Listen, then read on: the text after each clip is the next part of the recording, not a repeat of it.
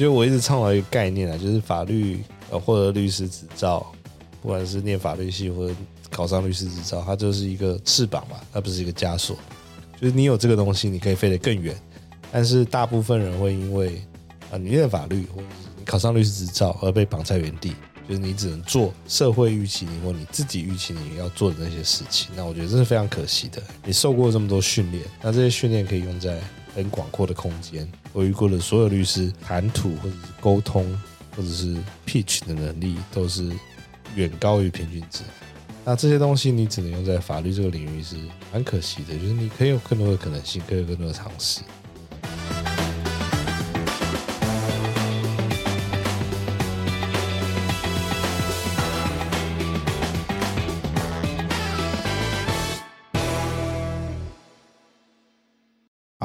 大家好，我们这边是律师值多少？我是舒雷，我是 Emily。不要说吗？我是 Barry。我们今天邀请到的是 Low Snow，也就是七法的执行长，然后也是一位有职业律师身份的律师。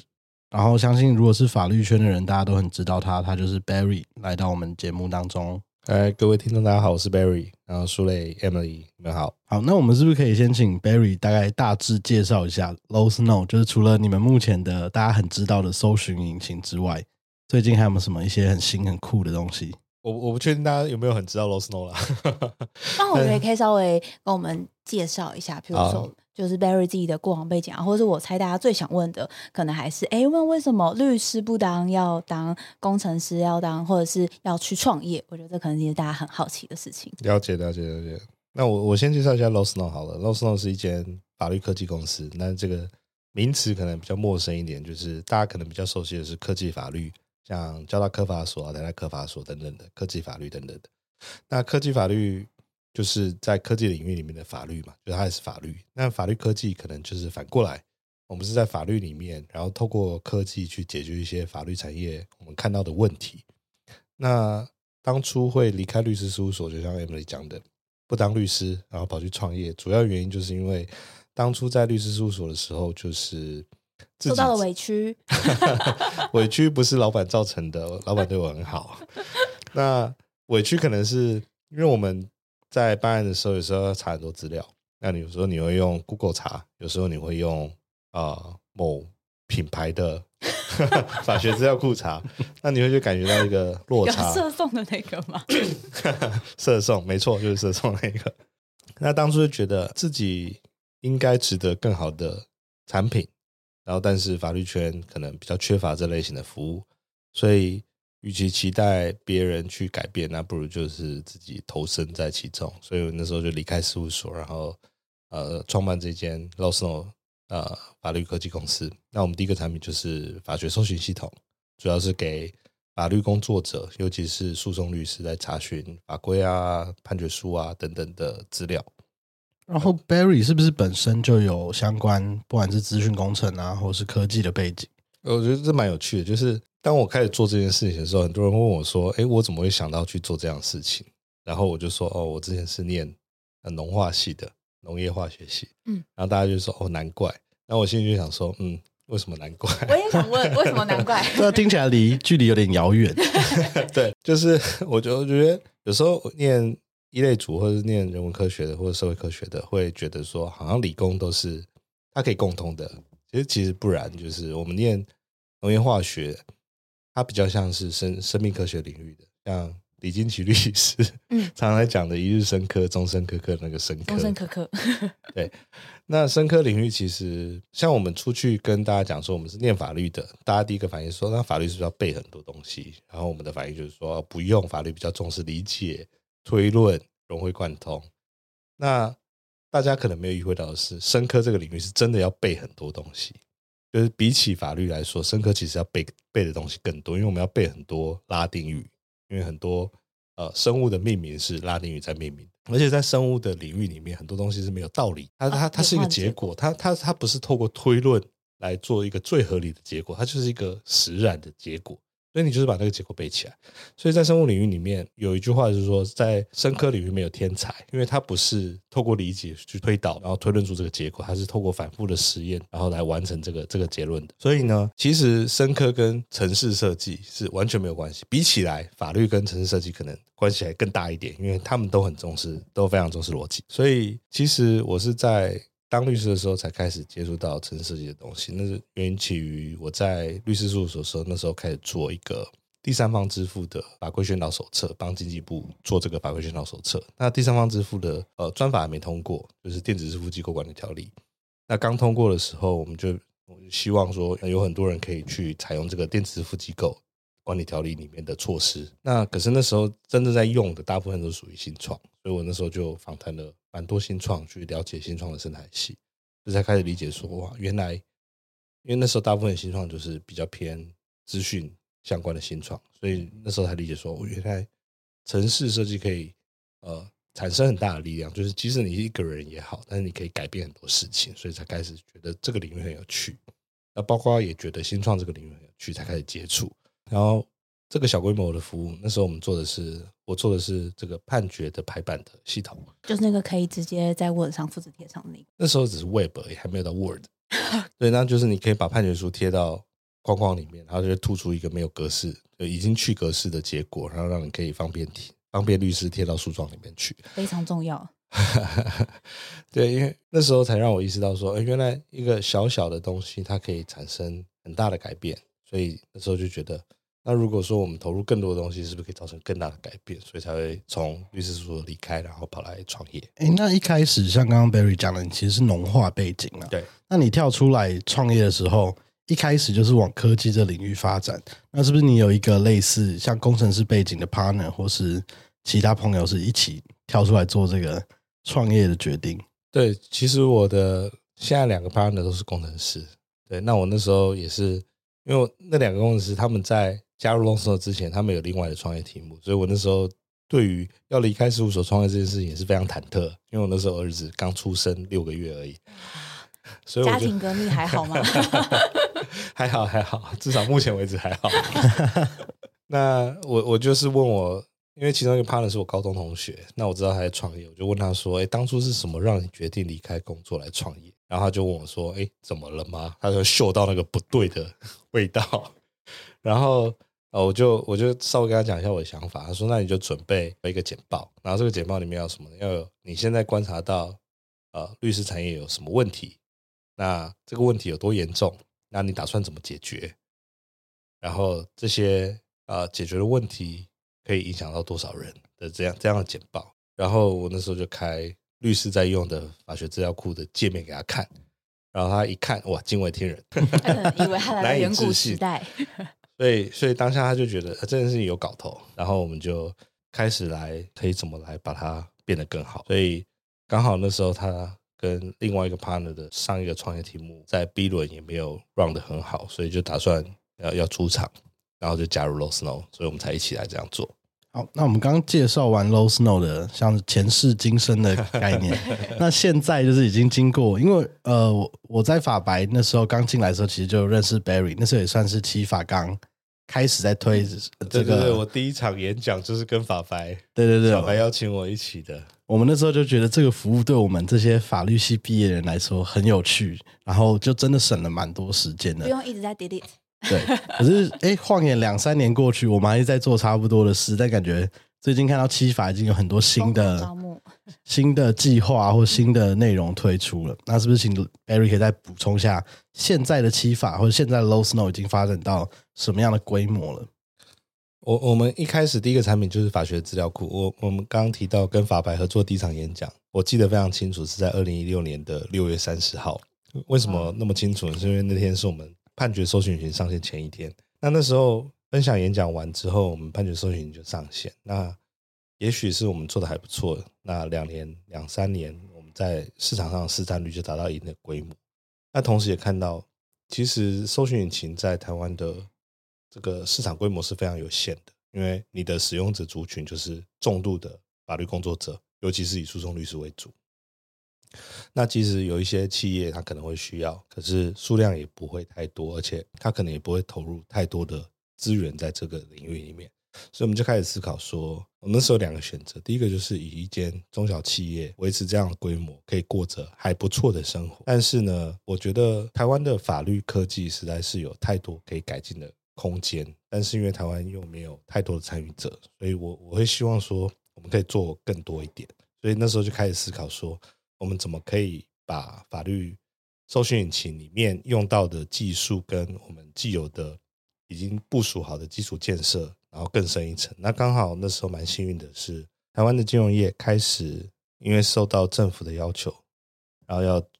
建立一个这个法尊风险评估的机制。那法尊风险评估的机制大概从二零一八年开始导入，然后到呃二零二零年。大概导入的差不多，但他们发现金融业发现，就是这件事情会让他们所有的法尊同仁，呃，非常的花很多时间在做这件事情，所以他们就希望透过系统来做自动化。那刚好现在又在数位转型，所以我们就协助金融业去把这个法尊系统做自动化。所以在过去一两年，我们就花了蛮多时间在啊投入这方面的开发。那除此之外，因为我们要开发这个系统，打造了蛮多 AI 的应用，所以那个 AI 的系统，我们也把它用在这个契约自动审阅。因为有很多科技业，它可能有很多的契约，但是这些契约的审阅上，可能就要花法务的很多时间。但是那个审阅的过程，可能是它是企业内部会有一个审阅标准，那我们就把这个审阅标准的审阅过程，透过 AI 的方式，可以把它自动化的完成。简单来说，核心就是我们。这两年，透过不同的技术协助企业去帮他们的法律流程，用更有效率的方式来完成。哎，那我想问一下 Barry，就是那你们现在有几个产品？因为像刚刚有说到分享到判决搜寻系统、契约的审阅，还有金融业的法尊。那我知道你们还有一个 Law Snow 的，就是 App 的课程。对对对对，所以是总共这四个。因为 Emily，你我有看到那个 T 恤，前阵子有建议我们做 Law Snow 的招募嘛，所以我们现在在规划 Law Snow。哇，太荣幸了。好，那我也想问说，就是目前有总共有四个产品，那。公司的员工组成，就是现在还是以法律背景的人居多吗？还是我想应该 l o s o 应该大部分还是蛮多都是以工程师为主。那大概比例是多少？或者是因为我知道有个同学也是在里面，他是律师又是工程师，所以我想问说，那很好奇，那七法现在的规模的同事啊，员工组成，还有大家的背景，大概会是怎么样？我我们公司大概现在也没有到很多人啊，大概三十个左右。那大概一半是工程师。那工程师的背景有些是职工毕业的，职工毕业是最多的。那第二名的工程师毕业，呃，的科系是法律系。哇，对我们有蛮多法律系毕业工程师，就是法律他转工程师这个这个这个领域。所以那他是就是呃大学的主修或研究所主修是法律，然后是后来才全部都没有在大学上过 regular 的。CS 的课程，所以都是在就业之后才开始学习。他就是，也许是他在学校的过程中，他觉得很有兴趣，他自己去摸索，或者是他毕业之后开始工作之后，他才呃往这个领域发展。那这样的学习通常会需要多久期间？如果现在。想要 回头是岸的法律人，你要多久才有办法加入 l o s n o 成为 l o s n o 的法律工程师？其实我们对于法律人转工程师或转其他领域的人，都是非常保持着非常开放的心态。就是也许你现在不用很 qualify，但是你如果对这件事情很有热情，我们可以包容你很长的时间去学习。所以，呃，it depends，就是说每个人他学习的。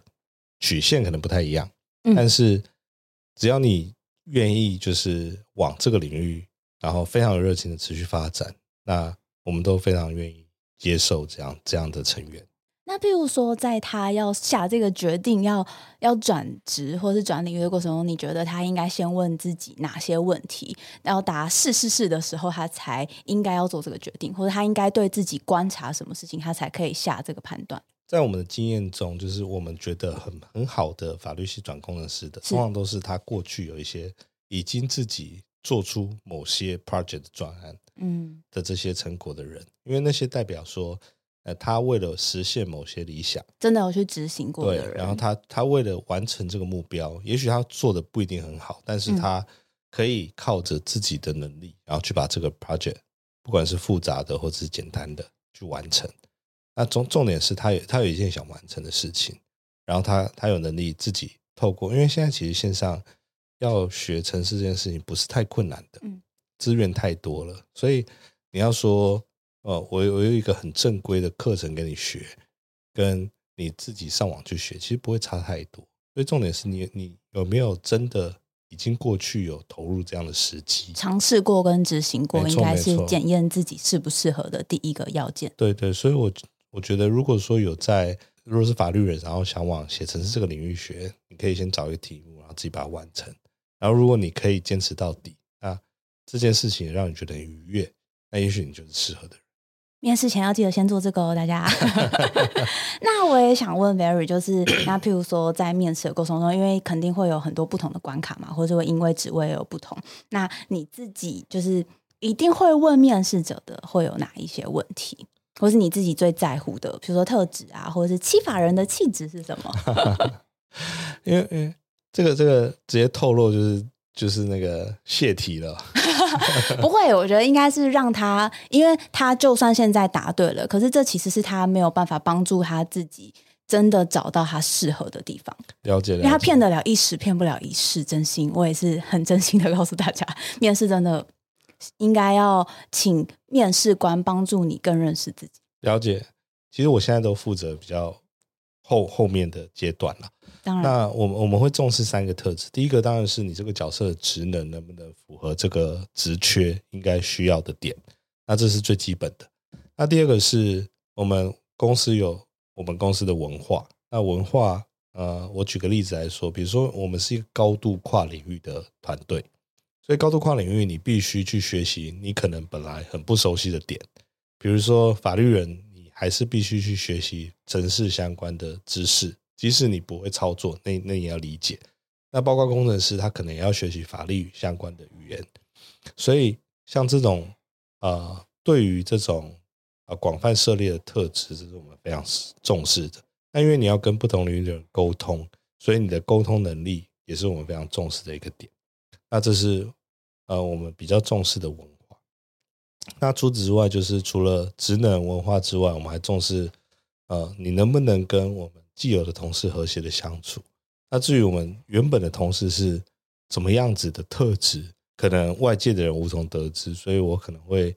呃了解一些，说你重视呃跟你一起工作的同事需要有怎么样的特质，借此来理解说你你有没有办法 fit in 这个 culture。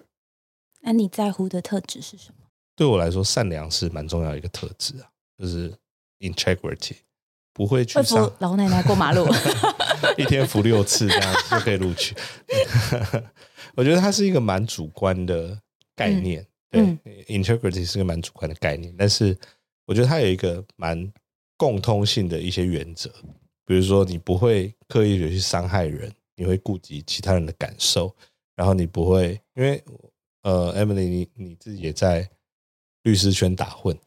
你也知道有时候我们会需要做一些。在就在 business 上，有时候做一些比较困难的决定。嗯，那这些困难的决定，你会有一个底线。那那个底线可能就是在考验你是不是善良的人的时候会，用别人的血暖自己的概念，类似。懂？对对对对对，那我比较好奇的是，像大家知道，像我的公司法白这个团队其实是蛮小的，然后我们大家又都是认识的人，最后才一起工作你。们的声量很大，没有没有是都是虚假的，社群声量都是假的。别客气，别客气我。们社群声量不是虚假。但我们就觉得，连我们工作的时候都会觉得，有时候会觉得同事怎么这么龟毛，或者有些点蛮麻烦的。但对应到刚刚 Barry 讲第三点，那你会希望新来的员工都跟原本的同事特质是符合的？那是不是代表 Barry 你要花很多时间去先了解你这三十个员工的个性啊，或是在乎的点？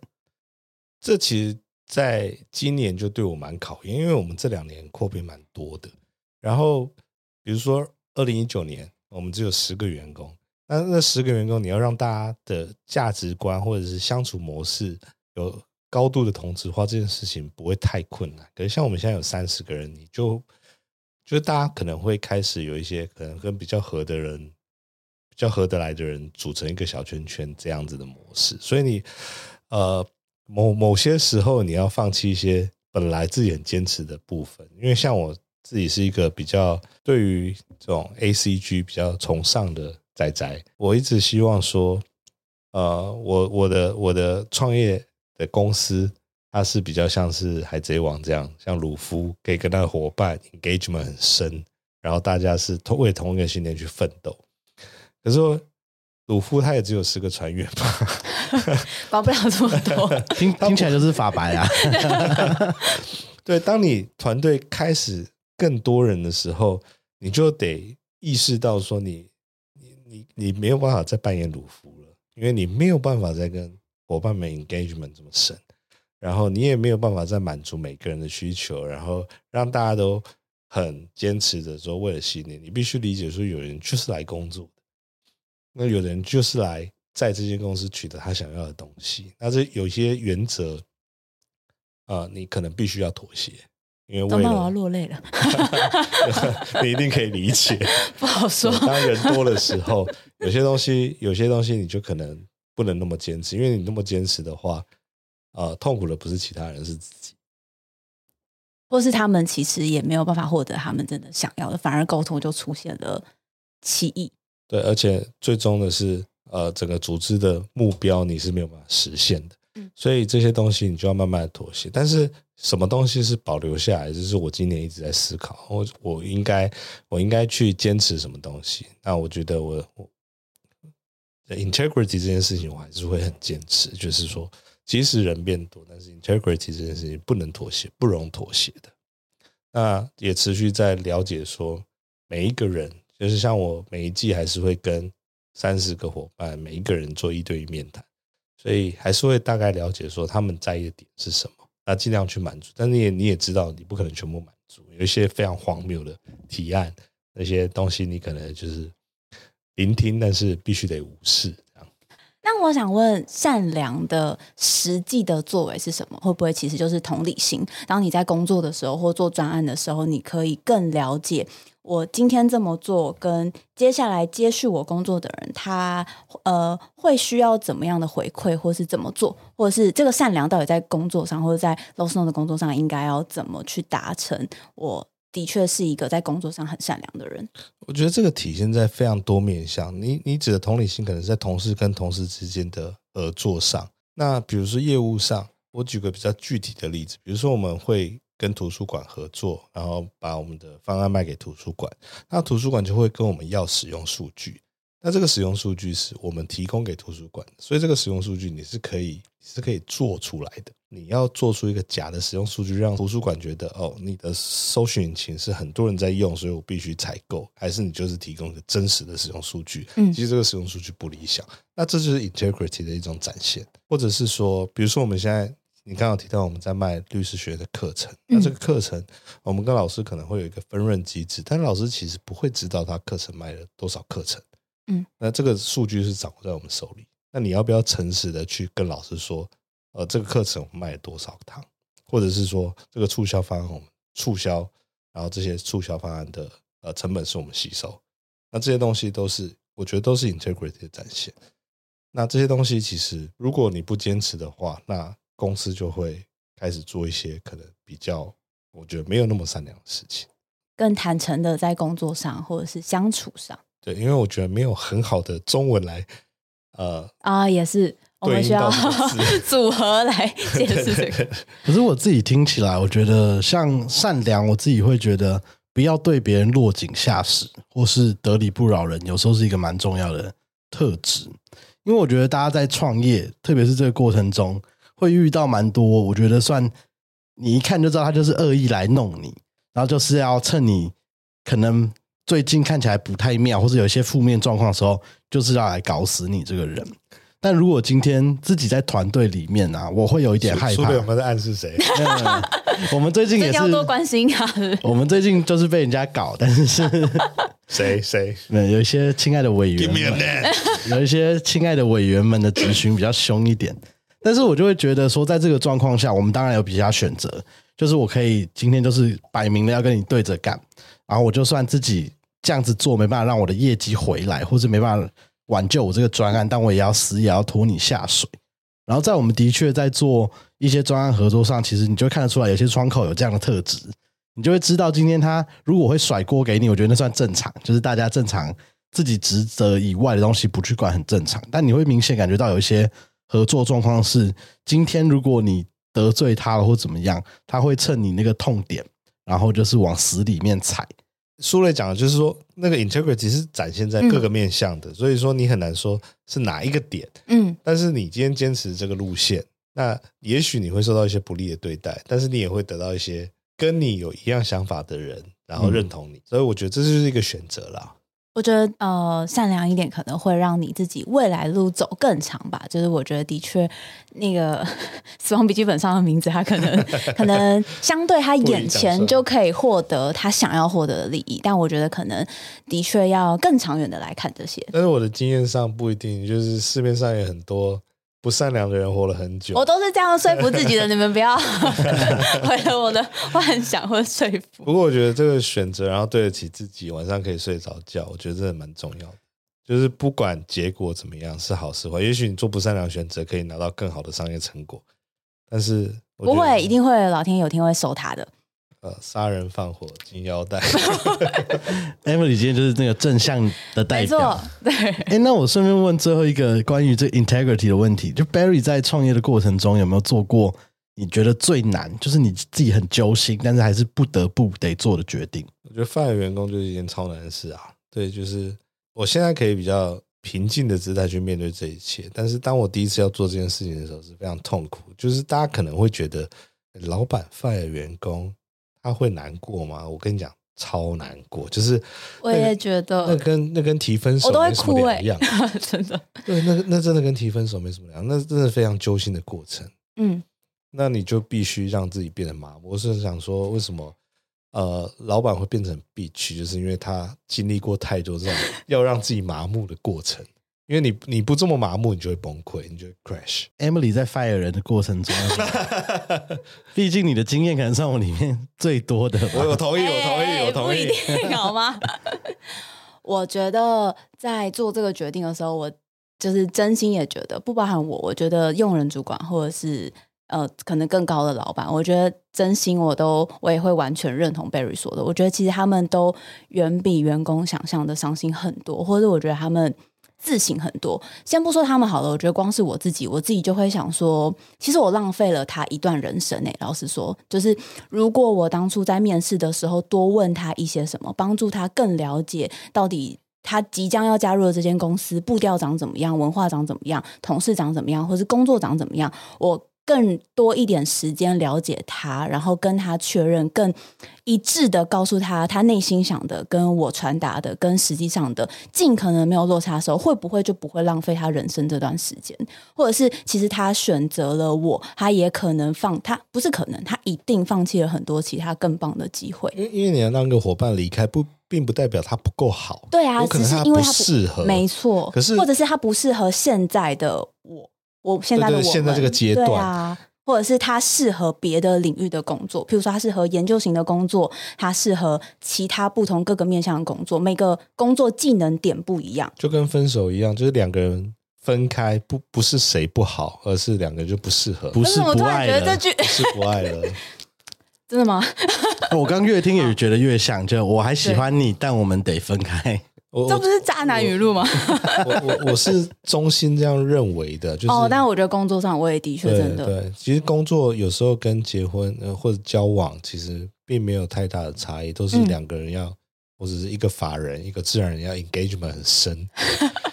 呃一样的概念。我觉得要对的人又对的时间。对，那我觉得不只是你要请伙伴离开，嗯，甚至是伙伴自己要离开。我第一个伙伴要离开的时候，就我们第一个员工要离开的时候，我我非常难过，因为因为他要去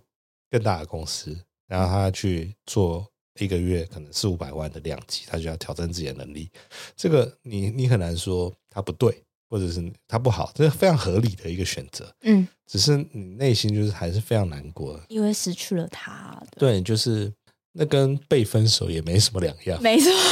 我完全这个也懂，这个也完全懂。因为我那时候，像我有跟 Emily 讨论，就我那时候因为想说啊，我们第一个员工要离职了，我觉得不太对劲，然后我就马上去找 Emily，想说 HR 应该也给我一些有用的建议。那时候那种感觉，我觉得蛮会真的心痛哎，就是真的真的你会觉得，尤其是会觉得我是不是再早一点多做些什么事情，就不会失去他了？对对对，而且是新创，我觉得大家的确会有一种我们好像一起做了某些情感的事感觉就是从零到有一起生了一个 baby，然后现在这个 baby 又长得白白胖胖的，很不错。但为什么你要走了？对今今天主题是老板嘛，所以我们尽情的去尽情地去 讲 对，而且我觉得是，特别是创业，你有一个成果了，就你如果今天一直就一直亏钱，然后看起来很不妙，我反而会觉得，那大家好聚好散，就你不要跟我一起在这边沉船。但如果今天是哎稍微有点往上，然后有一个不错的成果，正要跨到下一个挑战的时候，有些人的道路选择可能不太一样，那时候就会有一种比较强烈万喜的感觉出现。对啊，你可以想象鲁夫他有一个船员说：“哎，不好意思，我要去白胡子的船队。”就这种那种感觉嘛，那那个漫画就不用演了。所以我觉得站在老板的立场，就是我们体会的就是第一个员工要离职，第一次分手；第二个员工要离职，第二次分手。那你有十个员工要离职，就代表你经历过十次分手，那你迟早会对这件事情就是慢慢的，你必须调试嘛。更多是要想说，到底我为什么被分手了？可能要对要想一下，就是我们其实我觉得老板们一定肯定每天 都在想这件事情。对，那件事情其实会让嗯我们，尤其是我觉得是比较呃有同理心的嗯，老板，然后会会让他觉得非常纠结或痛苦。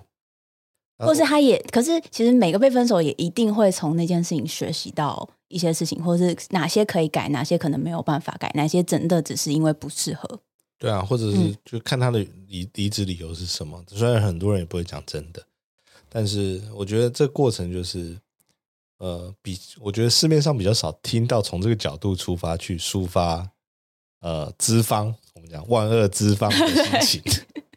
其实万恶资方也是会觉得很纠结、很痛苦的。有时候柔软心的一面。对，没错。哎，那我也想问 Barry，就是那譬如说从二零一六创业到现在，你觉得就是团队一开始也有说，就是就你跟两个工程师，然后跟后来就是到现在可能也都三十个人的团队了。那你觉得在选人的过程中，我相信一定会因为组织的大小而稍有做跟动在特质上的选择。那你觉得变动的的地方是什么？其实我们特质的选择没有改变，就是嗯我们的、呃面试准则一直是职能符合，然后可以跟同事融洽相处符合，然后 culture fit 可以符合，那这三个点呃要全部 pass，我们才会 recruit。那 culture 从创业到现在，目前为止还没有做过调整，所以原则上我们招募的是同一种特质的人，因为我们公司有非常高比例的仔仔。我这个仔仔可能是就是不是大家说宅在家里那种，是 A C G 宅这种。但我不知道是不是巧合，但是我面试的时候不其实不会特别去考量这一点，但是可能不知道为什么、就是，刚好对。所以以目前来说，就是目前的运作状况是这样子。所以呃，以特质来说，我不觉得有太大的改变。哎，那 Barry 现在七法发展到这个规模了，你们还会再去市场上，或是不管是台湾或是国外，去做一些所谓竞品分析嘛？就是去看为什么呃七法它成功的原因，跟其他在做类似的事的公司有什么不同，或是有没有其他人的强项是你们需要去补充的？其实我们常在做竞品分析，只是说台湾没我们没有太多的竞品。你说搜寻引擎有法源，可是，在其他的产品的呃面向，其实台湾没有太多的竞品，所以我们大部分都是在做国外的。我听到一个关键字，呃没有对手，你是听到另外一个吧？那个我不敢讲，交给你讲。我不要。我们我们在看的还是比较呃比较规模大一点的公司啊。所以国外其实有在做类似的，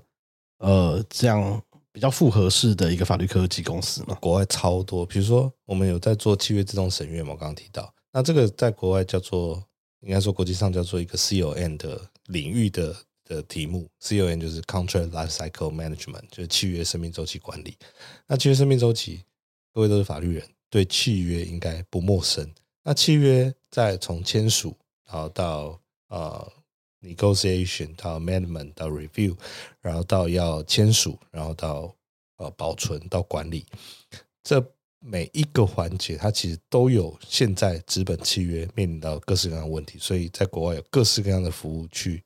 解决这样的问题。比如说像 DocuSign，它就是解决资本签署的问题，它现在用线上签署的方式去解决。那像 Google 现在也切进来这个 CON 这个领域，所以国外有超级这个 CON 这个领域有超级多公司想要往这个领域发展。那你在台湾，其实你看不到太多有在 CON 这个领域发展的公司，比如说可能就只有凯电的点点签在做自动签署，云想科技做线上签署。因为我自己以前在做法律翻译嘛，对，大家都知道，其实法律翻译它是一个。就很花时间，或是各个领域的翻译，除了小说以外，因为小说是一个创作。但你如果有一些像专业文件的翻译，它其实是如果有一个软体或系统可以协助你，其实有诶。其实我我以前做过说明书的翻译，嗯，我大学毕业的时候做过。那它那个那个软体就是说，你翻过的词，然后你下一次要翻一样的词，它会自动帮你带，它会帮你建立你自己的知识库对，但是它它它就不算钱，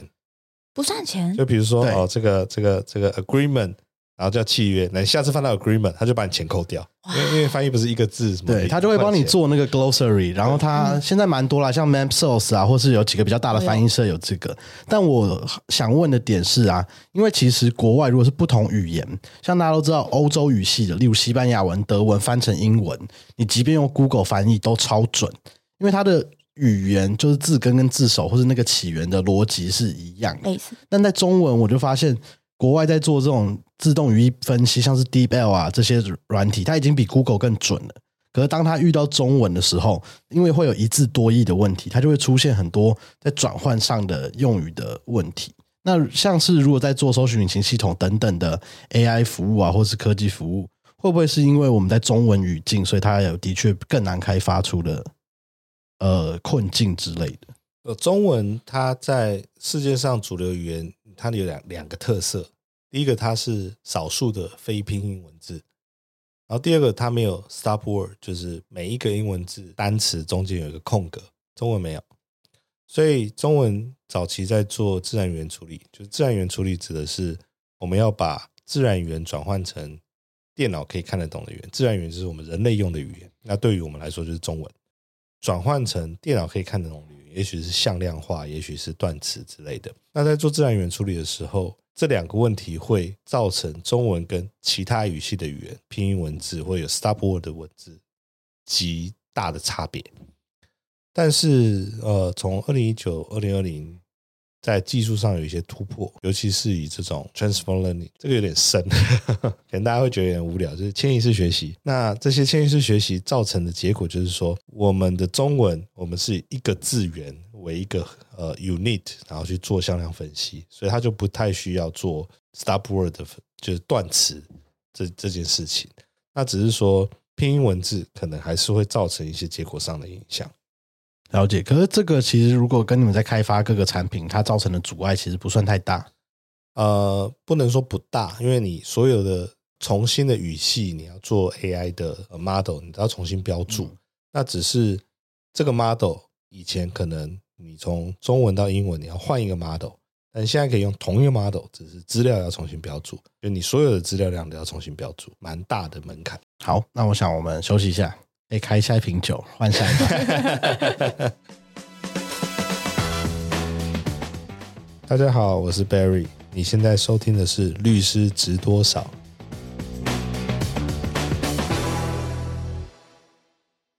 那因为 Barry 也自己也有经营一个 podcast，叫做 l o s n o 聊聊 l o s n o 聊聊。对，那我就是其实我我也是忠实粉丝，我是铁粉。那 我也有听过很多你访问过非常多的优秀的法律人或者律师。Barry 可不可以分享，譬如说一到两位你觉得你观察到很优秀的所长或律师的特质，或是你访问这么多人，你近距离观察，你觉得他们的共通点是什么？或许也可以给就是新进的律师或是。他们知道他们未来该长成什么样子，或是有什么是一个很棒的法律人的特质。我因为我访问的法律人，他都是比较不务正业啦，就比较特别一点，比较特别一点。对对对对对，就是非典型法律人，他们自己的领域上也都有一定的成就。那我观察到的是，他们都是非常的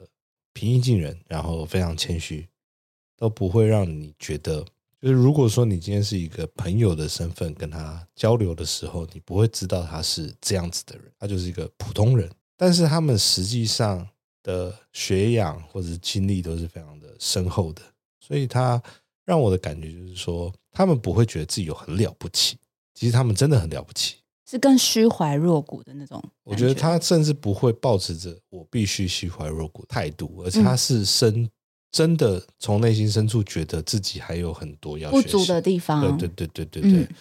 呃，如果我今天是一个 nobody，那我觉得我自己没什么了不起，也就没什么，因为 就差不多这样讲 creepy。但是 当你有一定的身份地位、有一定的成就的时候，你身边会有很多人来。promote 你或者跟你说你很棒，对对对对对，就比如说啊，好，我们举我当例子好，但是可能不太妥适，但是就是说，呃，我今天在呃，可能这个领域有一些名声，比如说呃，很多大律师第一次看到我就是说久仰久仰，那这种东西，如果说你没有足够的矜持，你会因为这种话语变得飘飘然，或者忘了自己是谁。但是在我访问过的那些很有成就的。前辈里面，我没有观察到有任何这样的状况。那还有其他的吗？譬如说，有没有什么是就是法律人自己可以帮助自己养成的这种个性？其他的就是说，因为我访问都是我们刚刚讲到都是比较特殊一点、特殊的法律人，那我会问他们说，在最后有没有什么可以跟听众分享？那我发现有一个很大的集合点，就是他们认为说你在学习的时候。你有想学的东西，那你就去学，因为你不确定在人生的什么时候你会派上用场。嗯，而且他们往往会觉得，他们只要努力过的东西，在他们的人生历程中，往往都会派上用场，都曾经加分过，对，没有浪费过。对，因为有时候我会遇到很多还在法学院的学生问我说，他们应该为了目标去做什么事情或修什么课，但是那个东西。其实你应该问的是，你对什么东西有热情，就可以先去尝试看看，跟你想象的一不一样。没错。那第二个是，呃，他们在做出跟呃一般法律人比较不一样的选择是，往往是他们先做出选择，但是他们在做出选择的时候，可能还没有考虑到后续的可能这些这件事情，这个选择会带来什么效益，他们就是先做出选择。我觉得更多是他们放很多精力在后续的维护或是经营上。对，觉得只要是你是个人才，那你到哪里都是个人才。赶快抄笔记。这这是我访谈的经验，不是不是我个人的经验，就是我访谈得到的结论。就是我非常印象深刻，就是每一个人都会跟我说，他们花很多时间去学习他们有热情的事情，但是他们在学习的时候，并不会意识到。这件事情跟他们未来从事的领域或者是做的业务有什么相关？但是呢，某种程度都会对对他们人生造成再次的回馈。对。那我想，刚刚 Barry 也有提到嘛，他除了访问了非常多不一样、比较非典型的法律人、创业者之外，其实 Barry 很多客户都是传统的法律人，也就是所谓事务所。那我想就请教 Barry，对于这样广义的法律市场。你有没有什么样的看法？因为过去 Barry 其实有写过一些文章，有在讨论 法律啊，或是律师市场。那我想请问，从 Barry 这个是传统法律人有力的帮手的一个角度，或是你自己在这个广义法律领域里面的体会来说，你有没有觉得对于台湾的法律职业或者法律市场有什么特别的看法？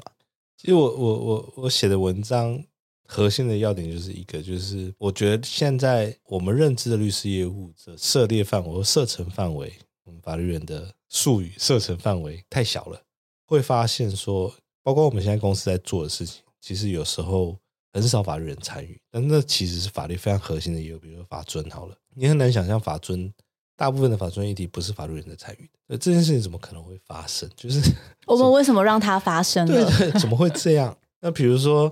呃，这个公司自己评鉴的签合是会计师在签合，Why？对，Why？对，洗钱防治是会计师在签合的，Why？就是这种东西，我觉得是蛮 creepy 的，就是很难理解这个有什么历史因素。然后，在我跟整个律师圈打交道经历中，我会觉得说，大家他虽然说很专注在诉讼业务上，那非讼业务我们也有很呃 typical 的想象，但是除此之外，好像大家不太会关心这种泛法律业务。嗯，那我是我觉得蛮可惜的，就是我们看到很多机会，那法律人有很大的优势。其实我觉得。大部分的法律人能力都非常强，没错，我也觉得。对我，我觉得是法律工作者这个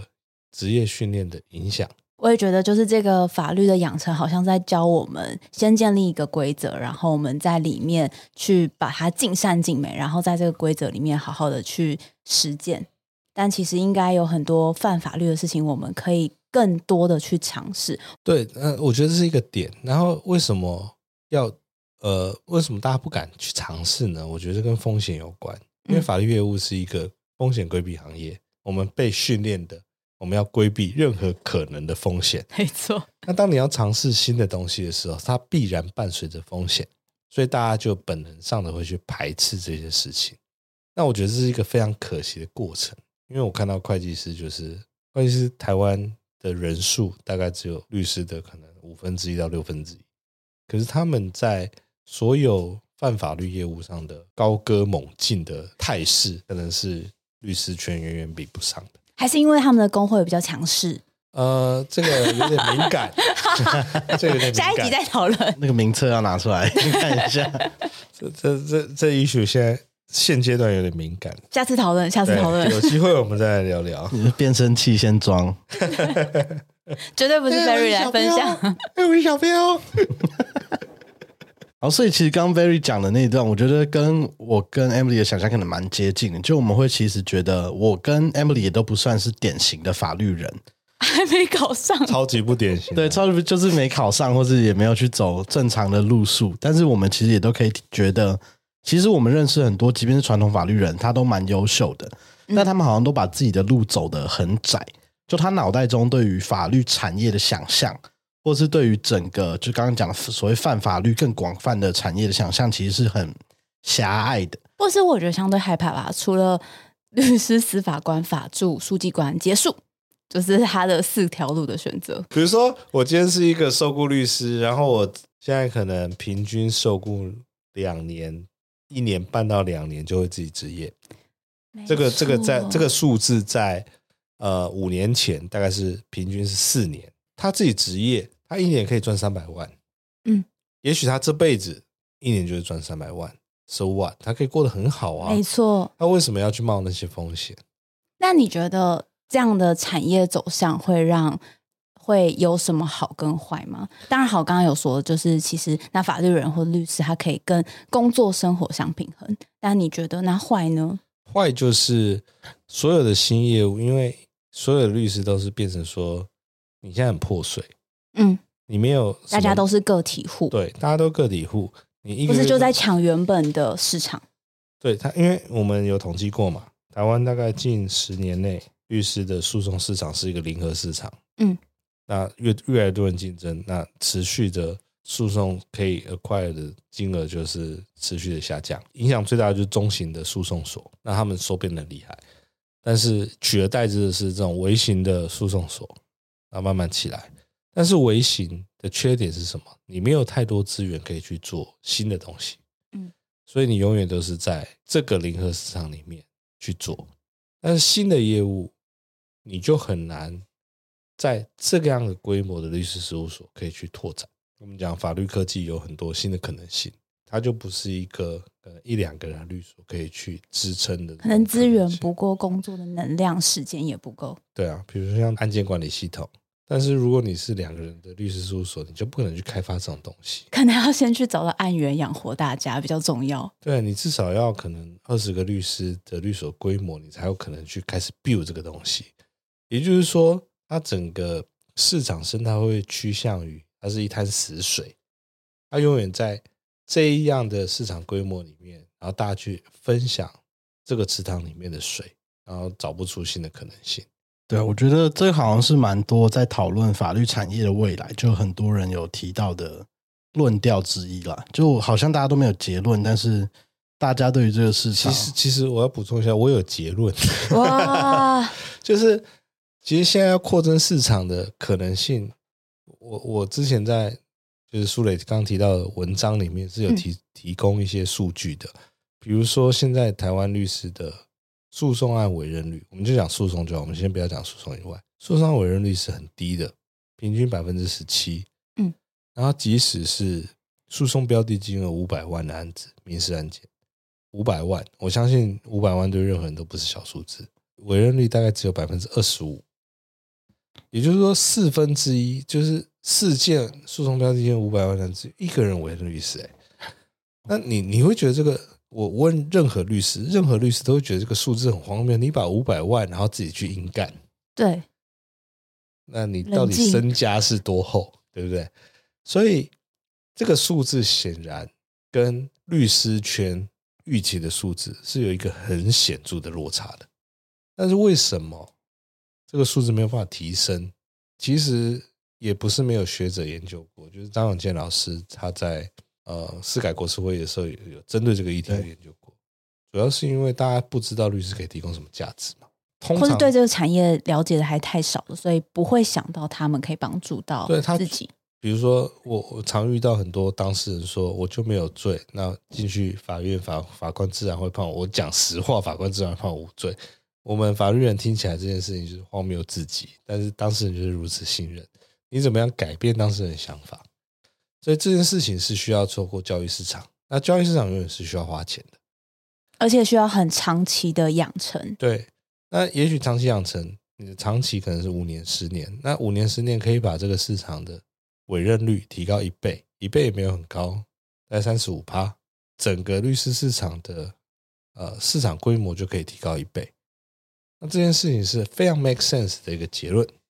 只是当你整个律师市场很破碎的时候，你每个律师要养活自己就很辛苦了，怎么可能会有人有余力去做这样的事情？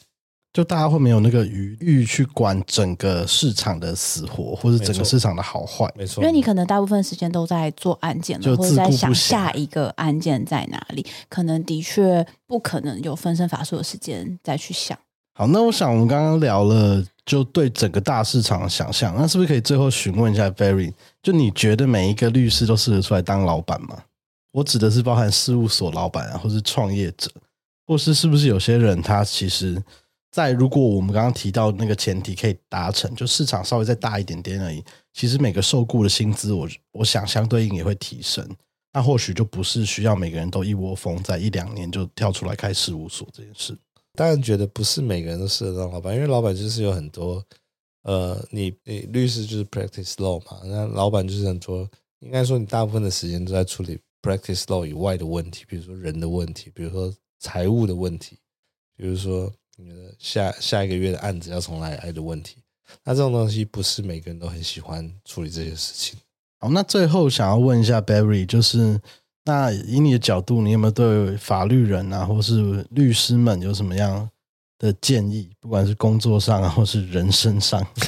人人生上是没有什么建议啊，不要结不要结婚吧。这个可以播吗？有道理，不然先准备五江 condo。我我武将康的我也不会结婚。然后人生上有什么建议？因为我觉得，因为我一直倡导一个概念啊，就是法律呃获得律师执照，不管是念法律系或者考上律师执照，它就是一个翅膀吧，它不是一个枷锁。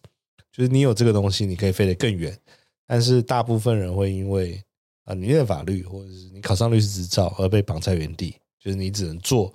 呃社会预期你或你自己预期你要做的那些事情。那我觉得这是非常可惜的，因为你受过这么多训练，那这些训练可以用在很广阔的空间，逻辑上或者是推理或者是沟通能力。我遇过的所有律师，基本上的谈吐或者是沟通或者是 pitch 的能力都是远高于平均值。那这些东西你只能用在法律这个领域是蛮可惜的，就是你可以有更多的可能性，可以有更多的尝试。那对于我本来是念农化嘛，那农化这个领域就是毕业之后没有人对你有任何期待，做什么样的工作，所以你做什么都可以。所以这件事情也影响我非常深远。那我也蛮期待期许未来的法律人，就是说法律你也可以像农化系一样，就是说大家虽然说期待你去国考，但是那不是唯一的选项，你可以做任何的事情，运用你在大学学到的技能，运用你在大学学到的软实力，然后在各个领域发光发热，这是我对大家的建议。不然可以来做人资或者是 COO。你说媒体业嘛，我劝大家先想想，先不要，就是不要设限了，不要设限，因为法律人老实说，这除了国考以外，好像没有太多想象，但是其实有很多的可能性的。好，今天前面一些听起来蛮资方的一些聊天，最后来一个很温暖的收尾。就今天非常感谢 Barry 来到我们，我们我们刚刚很资方吗？